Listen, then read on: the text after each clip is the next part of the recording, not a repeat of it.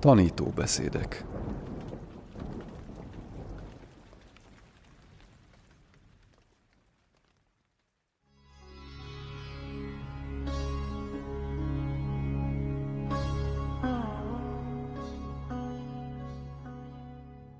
Dzogchen A nagy teljesség szívlényegisége. Őszentsége a Dalai Láma nyugaton adott tanításai Harmadik rész. A Dzogchen és a Buddha Helsinki 1988 A körülmények. A Dalai Láma első 1988-as finnországi látogatása alkalmával az egyik riporter állítása szerint a Helsinki repülőtéren őszentsége azt mondta neki, hogy már hallott erről a pusztán 5 milliós nemzetről, mely meg tudta tartani autonómiáját erőteljes szomszédsága ellenére. Tanulhatok valamit, tűnődött. Néhány nappal később, egy reggeli mellett történt alkalmi beszélgetés során nyilvánvalóvá vált, hogy őszentsége sajátos figyelmet szentelt annak a rádióadásnak, melyet a BBC tudósított Finnországról, amikor 1940-ben rádióját hallgatta potalában.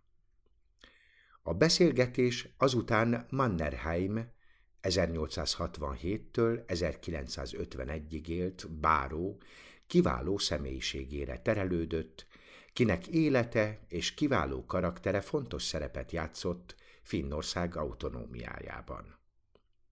A hatalmas karrier 50 évig tartott, mi alatt öt háborút látott, és kétszer a finn hadsereg főparancsnoka volt, tigriseket lőtt Indiában, Finnország marsalja lett, fenntartotta országa függetlenségét, és végül 77 éves korában elnökké választották. Mannerheim az oroszországi hadseregben 40 évesen lovassági ezredesként tevékenykedett, abban az időben Finnország Oroszország nagyhercegsége volt, és titokban Közép-Ázsiába és Kínába szervezett expedíciót a katonai tudás begyűjtéséért. Kutató pozíciójában mind a mellett etnológiai, antropológiai és még régészeti munkálatokkal is foglalkozott, térképeket állítva össze, és Finnországba tárgyak és fényképek ezreit hozva vissza. Végcélja az volt, hogy megállapítsa, az orosz haderő támadása szükségszerűen ketté szakítaná-e Kínát, de Mannerheim ügyeskedésébe a kínaiak kezdetektől beleláttak. Két évig 40 ezer mérföldön keresztül, többségét nyerekben végigjárta a Sejemút északi részét, a Taklamakán sivatag szélétől, az orosz Turkesztánon, Xinjiangon és Kínán keresztül Pekingig. Egyik munkája volt, hogy felmérje a Dalai Láma szerepét a helyi népek autonómia iránti törekvéseiben. Tehát 1908-ban Mannerheim találkozott a 13. Dalai Lámával Vutai Szánban. A Dalai Láma 1904-ben hagyta el Lászát, Mongóliába, majd Ámdóba és Kumbunba, Congkapa születési helyére utazott, mielőtt megérkezett volna Manjusri Szent hegyére, ahol öt hónapig tartózkodott, és sok látomásos tapasztalása volt. Szállása az ötödik dalai láma számára 200 évvel korábban épített templom volt. Mannerheimmel való találkozása megfontolt diplomáciai gyakorlat volt az utolsó pillanatáig. Két év nyerekben töltött idő után a báró elámult attól, amit Ázsia legnagyobb spirituális eminenciája nyújtott. Az egyetlen valamit érő tulajdona a Browing revolvere volt. A dalai láma arcán lángoló jókedvel bámulva nézte, ahogy Mannerheim gyorsan bemutatta a revolver újratöltését, és ünnepélyesen átadta ajándékát, magyarázva.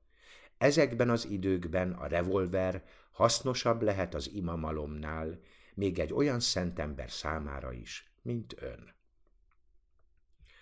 Pontosan 80 évvel később Helsinkibe érve, kíváncsian a báró utazásaira, őszentsége ragaszkodott a rögtönzött látogatáshoz a Mannerheim Múzeumba. Ugyanakkor a beosztott programja során a katedrálisban, az egyetemen és a rózsakeresztesek templomában családias hangulat bontakozott ki, hatalmas tömeg kezdett gyülekezni, melynek mérete mindenkit meglepett. A Zoggen tanítás, melyet a szervező bizottság egyik tagja kért, a rózsakeresztesek templomában történt, szeptember 30-án 10 órától. A finn rózsakeresztesség Blavatsky teozófiai társaságának egyik ága, de a gospelben tanított egyetemes szeretetet hangsúlyozza a Kalevala öröksége mellett, mely Finnország epikus mítosza az emberiség keletkezéséről és a világról, valamint a világosság és sötétség harcáról. A kiválasztott templom egyiptomi oszlopaival, Krisztus festményeivel és Kalevala motívumaival teljesen megtelt emberekkel, és sokan nem is fértek be. A jelenlévőket a szavaknál is jobban meghatotta, mikor őszentsége három leborulást végzett a saját trónusa előtt, melyről később tanított, és mely mögött Krisztus életnagyságú szobra állt. Őszentsége a Dzogchen tanítását szélesebb buddhista nézettel kezdte, a négy nemes igazsággal és a négy pecséttel, mivel úgy gondolta, hogy sok újdonsült buddhista lehet jelen. Őszentsége a Dalai Láma. A négy igazság, a négy pecsét és a Dzogchen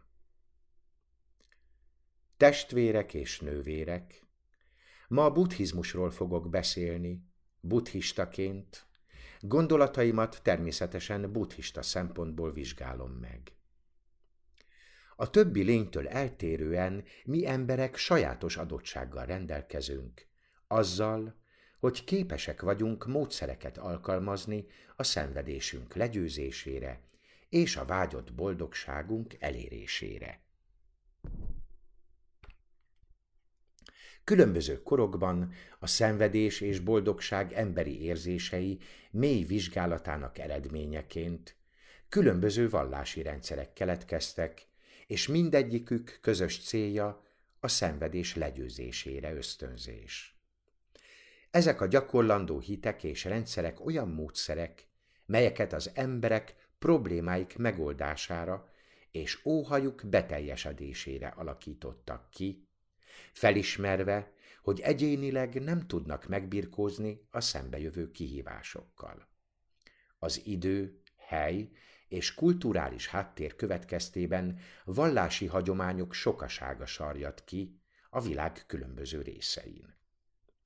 A különböző szükségleteknek megfelelően egy-egy közösségen belül is vallási alegységek és ágazatok alakultak ki de mindezekben a vallásokban és hitbéli rendszerekben közös volt az egész emberiség felé irányuló üzenet, hogy legyenek jó emberek, és jó szívet fejlesztenek ki. A kommunikáció haladott rendszerével rendelkező modern korunkban sokkal szorosabb kapcsolat van a világ nagy vallásai között, minek eredménye a nagyobb kölcsönös tisztelet és megértés a különböző hitűek között. Azt gondolom, hogy ez nagyon pozitív jel. Ma nagyon boldog vagyok, hogy lehetőségem van itt, ebben a templomban rövid magyarázatot adni a buddhista gondolkodásról, gyakorlásról, és köszönöm azoknak, akik e tanítás szervezésében együttműködtek.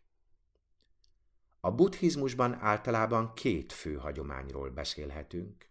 Az egyik Sri Lankán, Tájföldön, Burmában, Kambodzsában és hasonló országokban virágzik, és itt gyakorolják, ezt alapozó járműnek nevezhetjük. A másik Tibetben, Kínában, Mongóliában Japánban és Koreában virágzik, és ez a bodhiszattvák járműveként vagy mahajánaként ismert. A Tibetben gyakorolt buddhista rendszer tartalmazza a buddhizmus összes különböző hagyományát. A tibeti buddhizmusban például benne vannak az alapozó jármű fő gyakorlatai, mint a vinaya fogadalmak, a samatha, vagyis egyhegyű koncentráció, és vipassana, vagyis átható belátás gyakorlata, és a megvilágosodás útjának 37 aspektusa. Tartalmazza a Mahajána szútra hagyományának fő elemeit is, ami az együttérzés és önzetlenség művelése a bölcsességgel, a jelenség végső természetének megvalósításával társítva, és a hat tökéletesség gyakorlása. Tibet buddhista hagyománya tartalmazza a Vajrayana tantrikus járművének gyakorlatait is, mint az istenség jogák. Valójában ez teljesen nyilvánvaló, hogy azért van más buddhista hagyományokkal szoros kapcsolatunk, mert a tibeti hagyomány a buddhizmus nagyon teljes formája. A négy nemes igazság A buddhista gyakorlás általános struktúrája a négy nemes igazságon alapul, ami Buddha legelső nyilvános tanítása volt.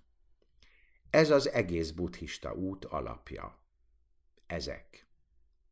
Első. A szenvedés igazsága. Második. Az okának igazsága. Harmadik. Megszüntetésének igazsága. Negyedik. A megszüntetéshez vezető út igazsága.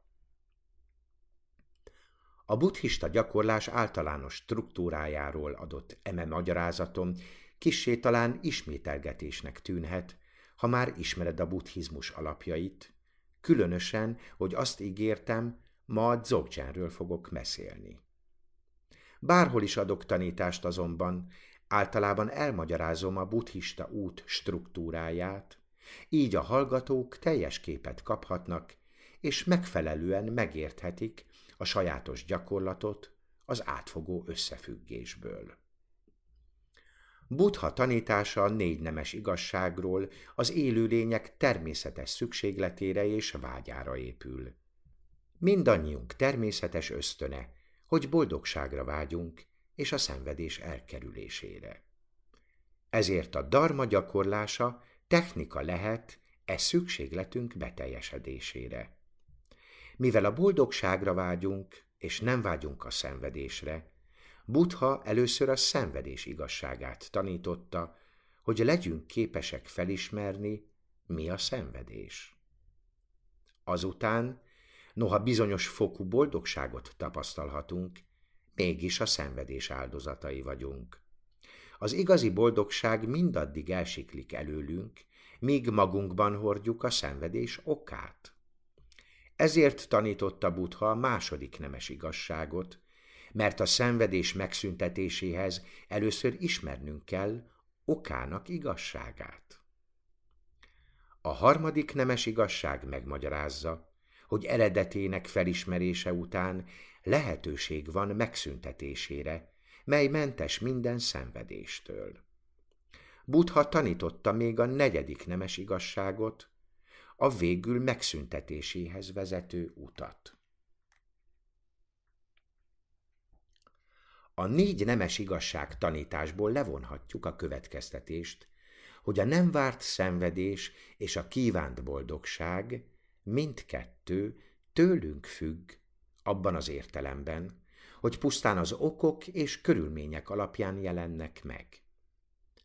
A négy nemes igazság tanítás valójában megtanítja számunkra a kölcsönös függő keletkezés elvét. A megnyilvánuló boldogságunk pusztán az okok és körülmények kölcsönhatásának következménye. Ugyanakkor a szenvedés csak akkor kerülhető el, ha vége szakad az őket felhozó okoknak és körülményeknek. A négy nemes igazság tanítás azt állítja, hogy mindez saját felelősségünk és magunknak kell a szenvedés megszűnéséhez vezető útra lépnünk. Hogyan tudjuk végigjárni?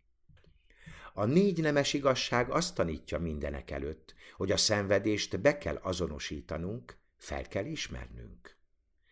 Meg kell vizsgálnunk a szenvedés okát, mely azokat a tapasztalásokat felhozza.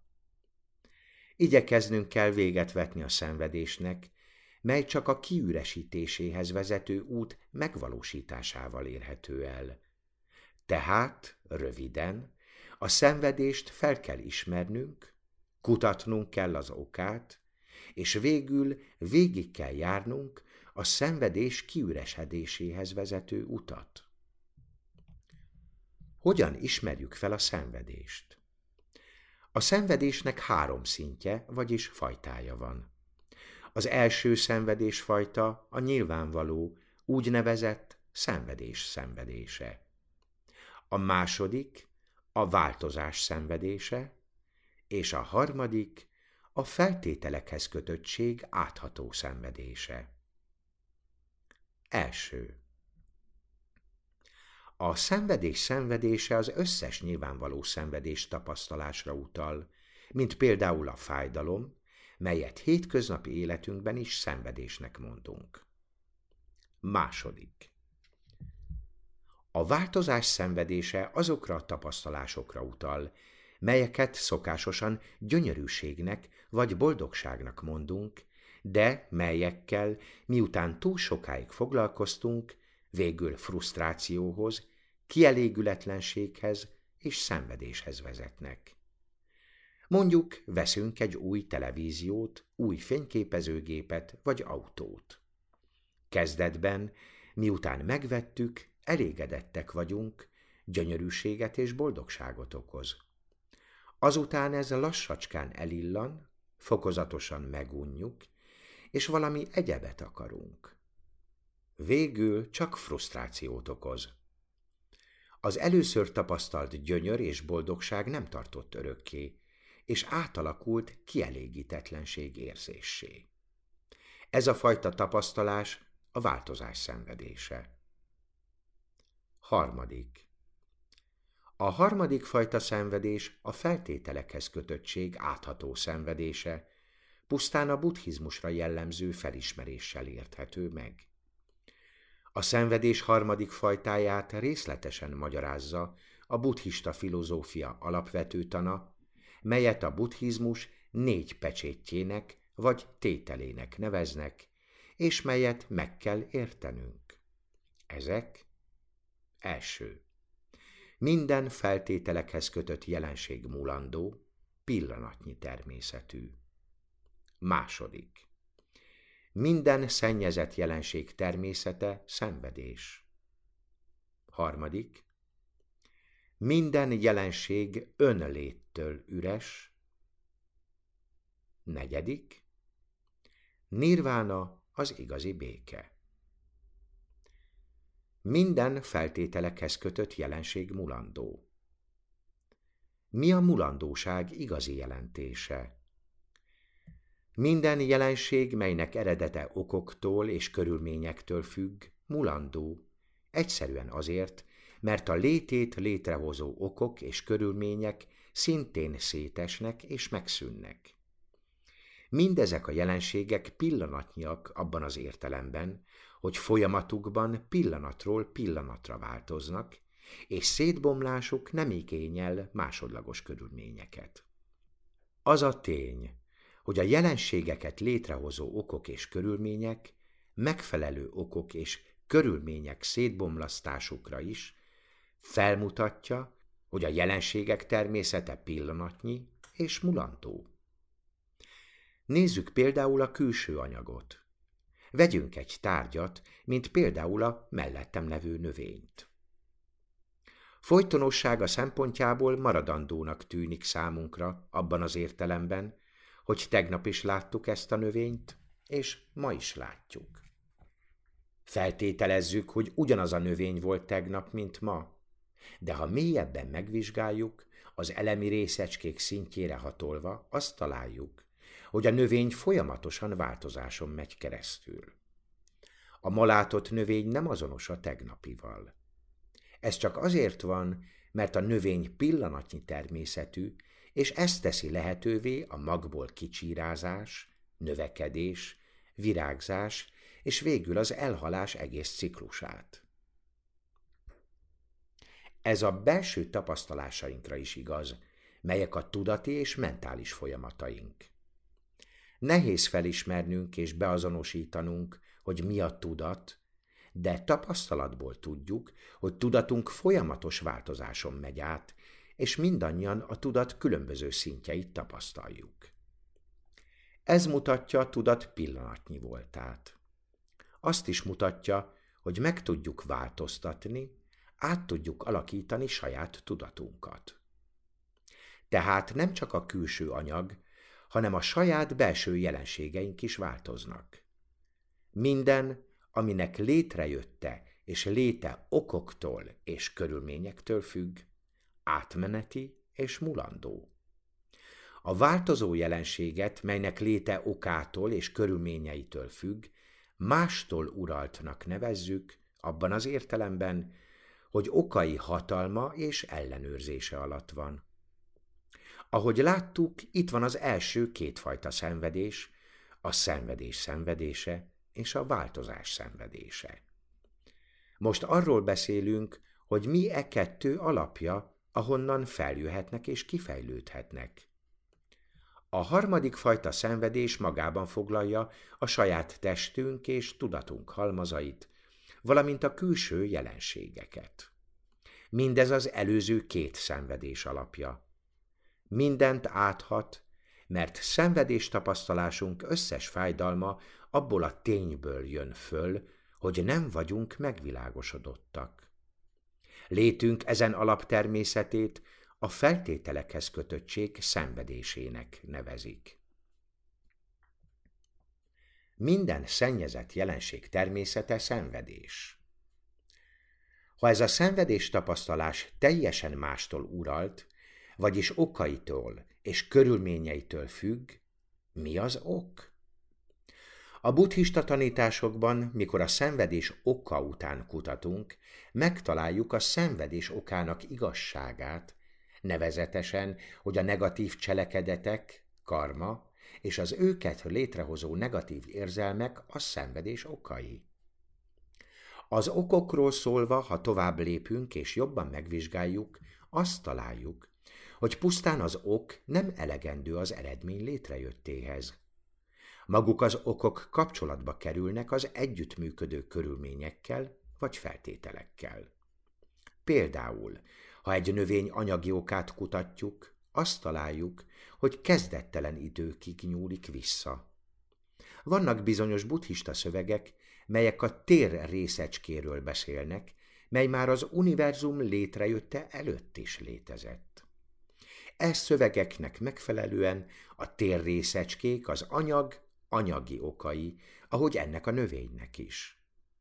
Most már, ha az anyag lényegi és anyagi okait ezekre a térrészecskékre visszavezetjük, melyek mind ugyanolyanok, hogyan számoljunk az anyagi világ sokféleségével. Itt jönnek képbe a feltételek és körülmények. Mikor ezek az anyagi okok különböző körülményekkel és állapotokkal lépnek kapcsolatba, különböző hatásaik lesznek, amelyek a különböző anyagfajták. Láthatjuk, hogy pusztán az ok nem elegendő az eredményhez. Sok különböző körülmény és állapot kell, hogy összeálljon. Bizonyos különbségeket találhatsz a különböző buddhista iskolák között az univerzum létrejöttére vonatkozóan.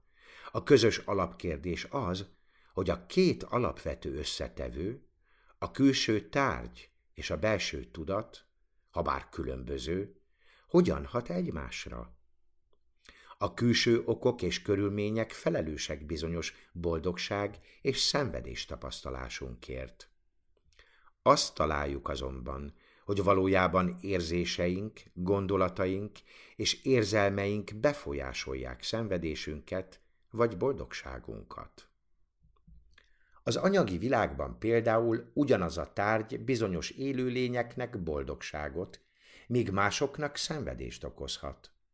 Bizonyos növények egyes lényeknek orvosságként, míg másoknak méregként hatnak. Magában a tárgyban nincs különbség, de a lények anyagi felépítésük és anyagi állapotuk következtében ugyanarra a tárgyra különböző módon reagálnak. Saját tapasztalási szféránkra is érvényes ez. Bizonyos személyeknek valaki nagyon barátságosnak, finomnak és kedvesnek tűnhet, boldogságot és kellemes érzést okozva, még másoknak azonban ugyanaz a személy sértőnek és haraposnak tűnhet, mely kényelmetlenséget és boldogtalanságot okoz. Ezekből a példákból megérthetjük, hogy a külső anyag lehet a fájdalom és szenvedés tapasztalásunk oka, de a tapasztalt boldogságunk és szenvedésünk fő oka bennünk van. Ezért, mikor Buddha meghatározta a szenvedés okát, befelé mutatott, nem kifelé, mert tudta, hogy szenvedésünk fő oka a saját negatív érzelmünk és a belőle következő cselekedet. Itt jön be a második axióma. A negatív érzelmek és cselekedetek ellenőrzése és uralma alatt lévő minden jelenség szennyezett, és ezért természete szerint szenvedés. Most itt a kérdés, mi a célja, hogy felismerjük a szenvedés szenvedésként? Mi a következő lépés? Valóban véget lehet vetni a szenvedésnek? Minden jelenség önléttől üres. Azután a harmadik axiómát tanította, hogy minden jelenség önléttől üres. Hogyan képes ez a harmadik axióma arra kérdésre választ adni, hogy véget lehet-e vetni ennek a szenvedésnek, vagy nem? Itt, ebben az összefüggésben a jelenség ürességének megértése helyes kell, hogy legyen. Mikor azt mondjuk, hogy a jelenség üres, nem jelenti azt, hogy nem létezik. Mikor rácsapunk az asztalra, fájni kezd a kezünk, és ez a fájdalom tapasztalás éppen elég ahhoz, hogy belássuk, az asztal létezik, ez az erős tapasztalás megcáfol és tagad az asztal nem létezésével kapcsolatos minden félreértést. Tehát mit jelent, hogy a jelenség üres? A jelenség abban az értelemben üres, hogy nincs semmi független vagy belső léte. A szenvedés okáról beszélve szóltunk a negatív érzelmekről, és ha megvizsgáljuk őket, azt találjuk, hogy mindezek az érzelmek a tudatlanságban gyökereznek.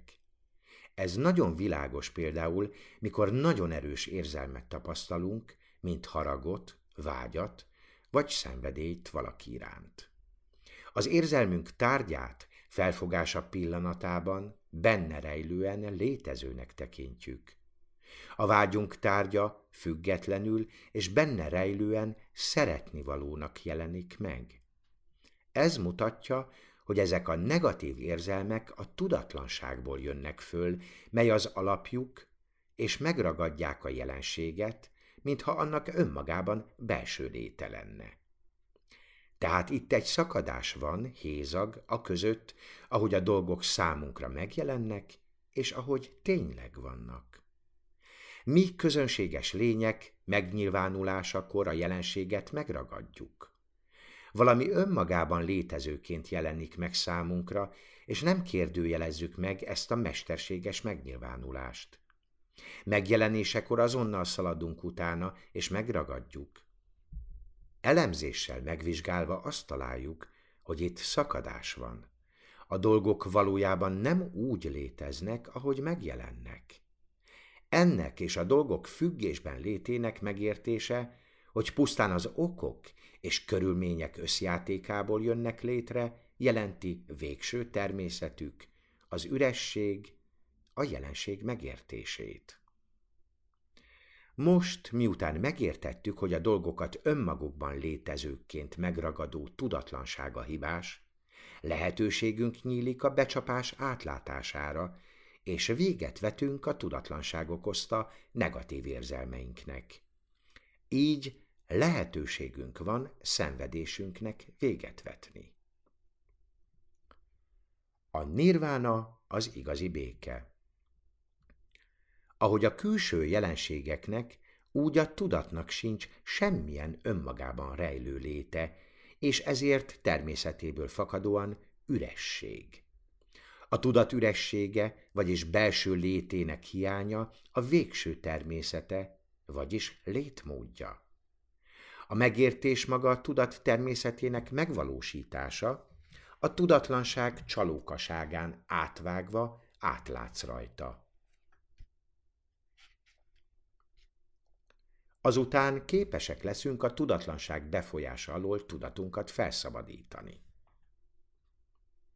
Miután megszabadultunk a tudatlanságtól, az állapotot megszűnésnek vagy nirvánának nevezzük, az igazi béke állapotának. Itt jön a negyedik axióma, a nirvána az igazi béke. A szenvedés harmadik kategóriájának felismerése által, mely a feltételekhez kötöttség átható szenvedése, kezdett kifejleszteni a mély józanság érzését a világi tapasztalással kapcsolatban, hogy minden természetes szerint szenvedés. Megszületik benned az őszinte kívánság és óhaj a megszabadulás állapotának elérésére, mely teljesen szabad az elégedetlenségektől és a szenvedéstől. Ezt a fajta óhajt lemondásnak nevezik. Mikor ilyen mély és a valódi lemondás inspirál, valamint gyakorlod a szamatát és vipasszanát, a tudat egyhegyűségét és a jelenségek természetének sajátos átlátását, az alapozó jármű lényegi gyakorlataival foglalkozol. Ebből kiindulva nem csak azt óhajtod, hogy egyedül érd el a megszabadulást a szenvedéstől, hanem arra is törekedsz, hogy minden érző lény hasznára, javára légy, mivel mindegyik hozzád hasonlóan boldog szeretne lenni, és szeretné elkerülni a szenvedést, így megfelelően megalapozod a mahajána gyakorlását. Mikor átítat ez az önzetlen, altruista hozzáállás, és a hat tökéletességet gyakorlod, az a Mahajána út gyakorlásának lényegét foglalja magába. A hat tökéletesség gyakorlását a módszer és bölcsesség gyakorlásaként összegezhetjük. Valójában a Mahajána út követésének általános eljárása a módszer és bölcsesség egységeként jellemezhető. Mondhatjuk, hogy a módszert nem lehet leválasztani a bölcsességtől, és a bölcsességet sem a módszertől. Habár a Mahajána szútra rendszere beszél a módszer és bölcsesség egységéről, pusztán a tantra útján találjuk meg azt az elválaszthatatlan egységet, ahol az út mindkét aspektusa, a módszer és bölcsesség teljes a tudat egyetlen lényegiségében. A legmagasabb jógatantrában a módszer és bölcsesség egysége nem a tudat durva szintjén található, hanem a tudat nagyon finom szintjén. A tudat különböző szintjeit hogyan tudjuk példázni tapasztalásunkban?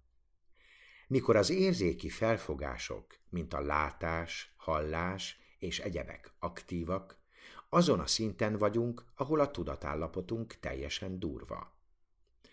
Összehasonlítva ezt az álombéli tudatállapottal, az utóbbi sokkal finomabb.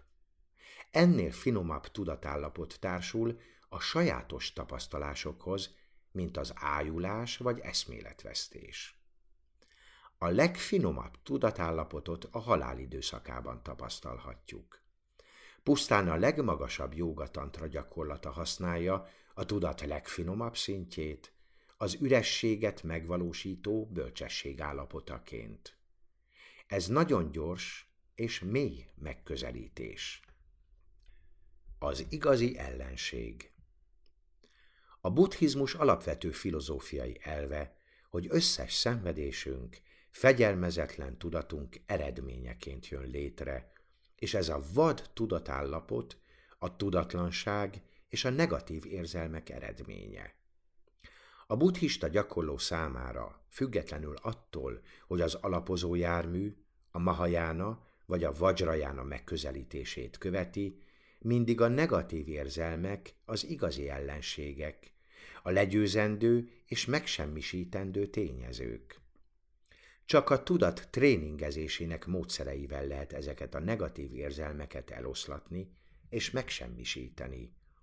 Ezért találunk a buddhista írásokban és tanításokban a tudatról, különböző folyamatairól és működési módjairól oly kiterjedt magyarázatokat. Mivel ezek a negatív érzelmek tudatállapotok, a legyőzésükre szolgáló módszert vagy technikát magunkban kell kifejlesztenünk. Nincs más lehetőség. Nem távolodnak el valami külső technikától, mint a sebészeti műtét. Ezért a buddhizmus nagy hangsúlyt fektet a szenvedés gyökerének eltávolítására, a mentális tréning segítségével, a helyett, hogy egy isteni lény iránti hitre vagy a teremtés elvére alapozna, amiért sokan észre is veszik, hogy a buddhizmus nem vallás a szó szoros értelmében, hanem megfelelőbb azt mondanunk, hogy a tudat tudománya. E következtetés levonásának láthatóan valódi alapjai vannak. A buddhista gyakorlás különféle hagyományai különböző módszereket hangsúlyoznak a negatív érzelmek legyőzésére. Az alapozó jármű esetében a negatív érzelmekkel foglalkozás azok elkerülésén és teljes kiirtásán alapul. Ezzel a gyakorlással teljesen megszünteted a negatív érzelmeket anélkül, hogy tovább fejlődnének benned és útként alkalmaznád. A bódhiszhatvák azonban bizonyos helyzetekben a negatív érzelmek bizonyos formáját, például a vágyat használhatják bizonyos körülmények között, hogy mások hasznára legyenek. A legmagasabb jógatantrában azonban kifinomult és egyedi technikákat alkalmaznak, hogy ezeket az érzelmeket magává az úttá alakítsák. Ezek a negatív érzelmek spontánul és természetesen mindannyiunkban bennünk vannak, nagy energiával és erővel rendelkeznek.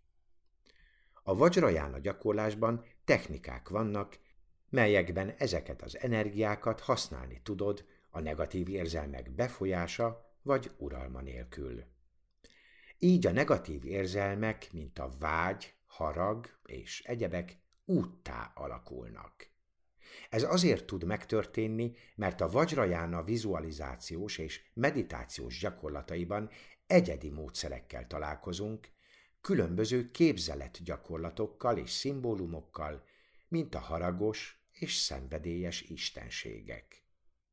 A négy fő hagyomány, a nyingma, kagyű, szakja és gelug annak alapján alakult ki, hogy a buddhista tan Tibetben előbb vagy később terjedt el, és hogy a múltbéli nagymesterek különböző szentiratokra, meditációs technikákra és néhány esetben a tapasztalások magyarázatának sajátos szóhasználatára helyezték a hangsúlyt. Gyakran az emberek a különböző hagyományokat fekete kalaposokként, vörös kalaposokként, sárga kalaposokként és hasonló módokon különböztetik meg. Azonban ha egyedüli kritérium megkülönböztetésükre fejfedőjük volna, akkor Sakyamuni Buddhát kalap nélküli hagyománynak kéne mondanunk, mert ő nem hordott semmilyen fejfedőt. Mint a négy fő tibeti buddhista hagyományban közös, hogy a buddhista út egész struktúrájának gyakorlását hangsúlyozza, melynek, ahogy már előzőleg magyaráztam, a lényege nem csak a vajrajána tanítás, hanem a mahajána bódhiszatva gyakorlás és az alapozó jármű alapgyakorlata is. Indiában a különböző filozófiai nézőpontokra alapozva négy fő buddhista iskola alakult ki. A Vajbasika, Sautantrika, Jogacsára és Madhyamaka. A tibeti buddhizmus mind a négy fő hagyománya azonban a Madhyamaka iskola filozófiai nézőpontját tartja, és ezért lényegében alapvető filozófiai különbség nincs közöttük. A dzogchen alapja és gyakorlása A nyingma hagyomány mély és egyedi sajátossága a dzogchen technikája és gyakorlása. A dzogchen két aspektusában, melyek a trekcső és a tögál, a trekcső gyakorlása inkább az alapozás, és bárki akarja a trekcsőt alkalmazni, mindenek előtt el kell végezni az előkészítő gyakorlatokat, továbbá a dzogchen gyakorlása, a tapasztalt mester, megvalósítással rendelkező férfi vagy nő különleges áldásától függ, mely beleömlik a tudatáramodba. A dzogchen magyarázatakor először itt van az alap, az alapra épül az út, és erre a gyümölcs. A dzogchen alapja az alapvető buddha természet, a Tathagata Garba. A Madhyamaka filozófia iskolában a buddha természet tudat igaz természeteként van leírva. Természete az üresség, itt van a tudat folytonossága, valamint a tisztaság és tudatosság, és ezért végül elérjük a buddhaságot. Ez a buddha természet az alapvető tényező, mely lehetővé teszi számunkra a buddhaság szintjének elérését, a buddhaság kájáig. Ezt jelenti ténylegesen a dzogchen alapja. Az alap összefüggésében beszélhetünk a tisztátalan állapotról, mikor az elégtelenség folytán nem ismerjük fel e tiszta, makulátlan tudatosság igaz természetét, a rikpát. Általában a rikpa saját energiájának és belső erejének hatása alá kerülünk, és mikor ez az energia nincs a helyén, a feljövő gondolatok hatalmuk alá kerítenek és elragadnak. Mivel a rikpára nem figyelünk, eredmény a szamszára. Másfelől, ha a rikpára támaszkodunk, anélkül, hogy a gondolatok hatása alá kerülnénk, az a nirvána alapja. A samsara és nirvána alapja a vele született alapvető tiszta fény, a nem alkotott rikpa, ami a dzogchen alapja. Meditáláskor a három kimozdíthatatlannal foglalkozunk.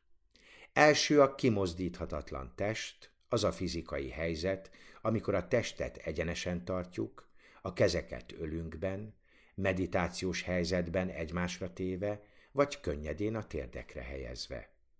A testet egyenesen tartjuk, nem feszesen, hanem természetesen elnyugodva.